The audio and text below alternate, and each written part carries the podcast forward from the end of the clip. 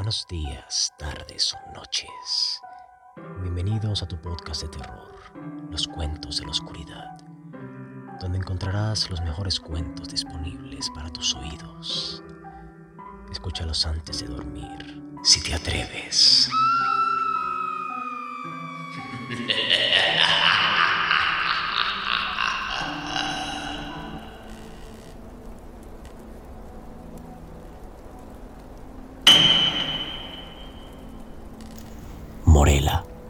Edgar Allan Poe. Consideraba yo a Morela con un sentimiento de profundo y singular afecto. Habiéndola conocido casualmente hace muchos años, mi alma desde nuestro primer encuentro ardió con un fuego que no había conocido. Pero no era ese fuego el de Eros, y representó para mi espíritu un tormento la convicción de que no podría definir su insólito carácter ni regular su vaga intensidad. Sin embargo, nos tratamos y el destino nos unió ante el altar. Jamás hablé de pasión, ni pensé en el amor. Ella, aún así, huía de la sociedad y dedicándose a mí me hizo feliz. Asombrarse es una felicidad y una felicidad es soñar. La erudición de Morel era profunda. Como espero mostrar, sus talentos eran de orden vulgar y su potencia mental era gigantesca. Lo percibí y en muchos temas fue su discípulo. No obstante, pronto comprendí que quizás a causa de haberse educado en Presburgo, ponía ella ante mí un gran número de esos libros místicos que se consideran generalmente como la simple escoria de la literatura alemana. Esas obras constituían su estudio favorito y constante, y si en el transcurso del tiempo llegó a ser el mío también, hay que atribuirlo a la simple pero eficaz influencia del hábito y del ejemplo. Mis convicciones no estaban en ningún modo basadas en el ideal, y no se descubriría, como me equivoqué por completo, ningún tinte de misticismo en mis lecturas, ya fuesen mis actos o ya fuesen mis pensamientos. Persuadido de esto, me abandoné sin reserva a mi esposa y me adentré con firme corazón en el laberinto de sus estudios. Y entonces, cuando sumiéndome en páginas terribles, sentía un espíritu aborrecible extenderse dentro de mí, venía Morela a colocar su mano fría en la mía y hurgando las cenizas de una filosofía muerta, extraía de ellas algunas graves y singulares palabras que, dado su extraño sentido, ardían por sí mismas sobre mi memoria. Y entonces, hora tras hora, permanecía al lado de ella, sumiéndome en la música de su voz, hasta que se infestaba de terror su melodía, y una sombra caía sobre mi alma, y palidecía yo, y me estremecía interiormente ante aquellos tonos sobrenaturales y así el gozo se desvanecía en el horror, y lo más bello se tornaba horrendo, como Ginón se convirtió en Geena. Resulta innecesario expresar el carácter exacto de estas disquisiciones, que brotando de los volúmenes que he mencionado, constituyeron durante tanto tiempo casi el único tema de conversación entre Morel y yo. Los enterados de lo que se puede llamar moral teológica las concebirán fácilmente, y los ignorantes poco comprenderían. El vehemente panteísmo de Fitch y la paningenesia modificada de los Pitágoras, y por encima de todo, las doctrinas de la identidad tal como las presenta Schelling, solían ser los puntos de discusión que ofrecían mayor belleza a la imaginativa Morela. Esa identidad peculiar la define con precisión Mr. Locke, creo, diciendo que consiste en la cordura del ser racional. Y como persona entendemos una esencia inteligente dotada de razón, y como hay una conciencia que acompaña siempre el pensamiento, es esta la que nos hace a todos ser eso que llamamos nosotros mismos, diferenciándonos así de otros seres pensantes y dándonos nuestra identidad personal. Pero el principium individuatonis, la noción de esa identidad que en la muerte se pierde no para siempre, fue para mí en todo tiempo una consideración de intenso interés no solo por la naturaleza pasmosa y emocionante de sus consecuencias, sino por la manera especial y agitada como la mencionaba Morela. Pero realmente había llegado ahora un momento en el que el misterio del carácter de mi esposa me oprimía como un hechizo. No podía soportar por más tiempo el contacto de sus pálidos dedos, ni el tono profundo de su palabra musical, ni el brillo de sus melancólicos ojos. Y ella sabía todo esto, pero no me reconvenía. Parecía tener conciencia de mi debilidad o de mi locura. y sonriendo las llamaba el destino. Parecía también tener conciencia de la causa, para mí desconocida, de aquel gradual desvío de mi afecto, pero no me daba explicación alguna ni aludía a su naturaleza. Sin embargo, ella era mujer y se consumía por días. Con el tiempo se fijó en una mancha roja constante sobre sus mejillas y las venas azules de su pálida frente se hicieron prominentes. Llegó un instante en que mi naturaleza se deshacía en compasión, pero el siguiente encontraba yo la mirada de sus ojos pensativos y entonces sentíase mal mi alma y experimentaba el vértigo de quien tiene la mirada sumida en algún aterrador e insondable abismo. Diré que anhelaba ya con un espíritu fervoso y devorador el momento de la muerte de Morela.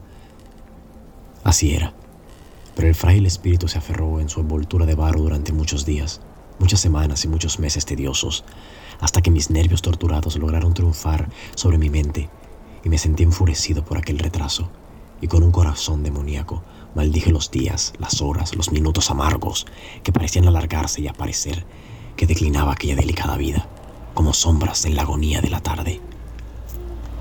Pero una noche de otoño, cuando permanecía quieto el viento en el cielo, Morena me llamó a su calado. Había una oscura bruma sobre toda la tierra, un calor fosforescente sobre las aguas, y entre el rico follaje de la selva de octubre hubiérase dicho que caía del firmamento un arco iris. Este es el día de los días, dijo ella cuando me acerqué.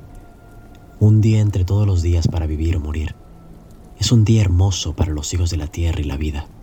Ay, más hermoso para las hijas del cielo y la muerte. Besé su frente y ella prosiguió. Voy a morir y a pesar de todo, viviré.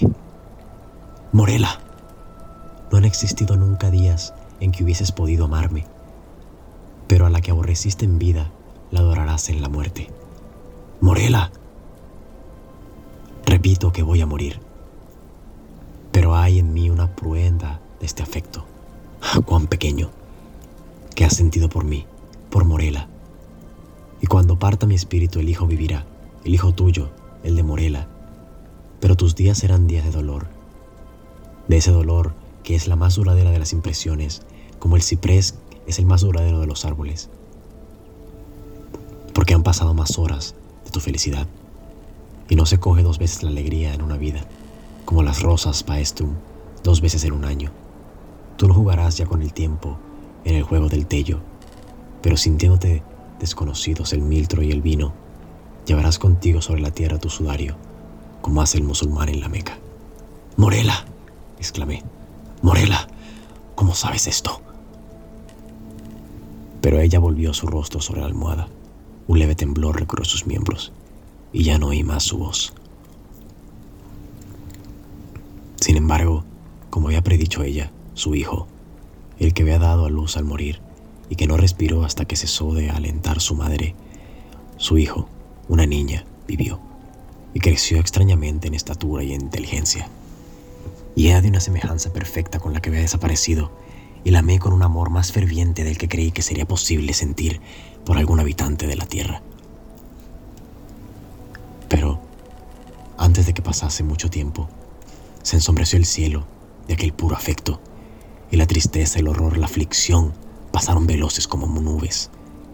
He dicho que la niña creció extrañamente en estatura y en inteligencia. Extraño, en verdad, fue el rápido crecimiento de su tamaño corporal, pero terribles, ¡ah! terribles fueron los tumultuosos pensamientos que se amontonaron sobre mí mientras espiaba el desarrollo de su ser intelectual. Podía ser de otra manera cuando descubría yo a diario las concepciones de la niña las potencias adultas y las facultades de la mujer, cuando las lecciones de la experiencia se desprendían de los labios de la infancia y cuando veía a cada hora la sabiduría o las pasiones de la madurez centellar en sus grandes y pensativos ojos. Como digo, cuando apareció evidente todo eso ante mis sentidos aterrados, cuando no le fue ya posible a mi alma ocultárselo más, a mis facultades estremecidas rechazar aquella certeza. ¿Cómo puede extrañar que una sospecha de naturaleza espantosa y emocionante se deslizara en mi espíritu, o que mis pensamientos se volvieran despavoridos hacia los cuentos extraños y las impresionantes teorías de la enterrada Morela? Arranqué a la curiosidad del mundo un ser a quien el destino me mandaba adorar. Y en el severo aislamiento de mi hogar, vigilé con una ansiedad mortal cuanto concernía a la criatura amada. Y mientras los años transcurrían, y mientras día a día contemplaba yo su santo, su apacible, su elocuente rostro, mientras examinaba sus formas que maduraban, descubría día a día nuevos puntos de semejanza en la hija con su madre, la melancólica y la muerta. Y a cada hora aumentaban aquellas sombras de semejanza, en plenas, más definidas, más inquietantes y más atrozmente terribles en su aspecto pues su sonrisa se pareciese a la de su madre podía yo sufrirlo. Aunque luego me hiciera estremecer aquella identidad demasiado perfecta, que a sus ojos se pareciesen a los de Morela, podía soportarlo. Aunque además penetraran harto a menudo en las profundidades de mi alma con el intenso e impresionante pensamiento de la propia Morela. Y en el contorno de su alta frente, en los bucles de su sedosa cabellera, en sus pálidos dedos que se sepultaban dentro de ella, en el triste tono bajo y musical de su palabra y por encima de todo, por encima de todo, en las frases y expresiones de la muerta sobre los labios de la amada, de la viva, encontraba yo pasto para un horrendo pensamiento devorador, para un gusano que no quería perecer. Así pasaron dos lustros de su vida, y hasta ahora mi hija permanecía sin nombre sobre la tierra.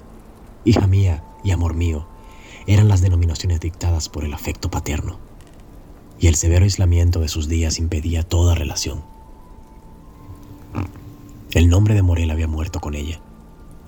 No abre nunca de la madre a la hija. Érame imposible hacerlo.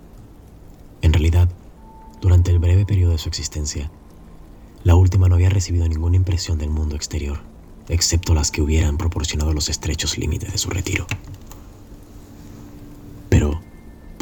Se ofreció a mi mente la ceremonia del bautismo en aquel estado de desaliento y excitación, como la presente liberación de los terrores de mi destino.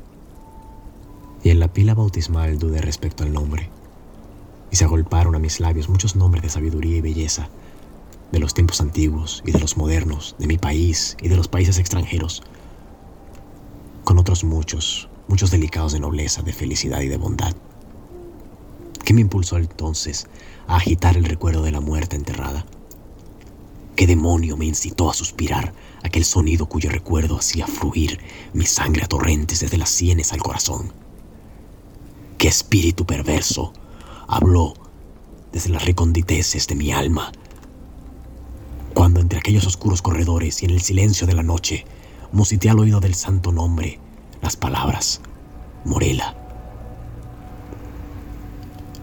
¿Qué ser más demoníaco retorció los rasgos de mi hija y los cubrió con los tintes de la muerte, cuando estremeciéndose ante aquel nombre apenas audible, volvió sus límpidos ojos desde el suelo hacia el cielo y cayendo posternada sobre las losas negras de nuestra cripta ancestral, respondió, Aquí estoy.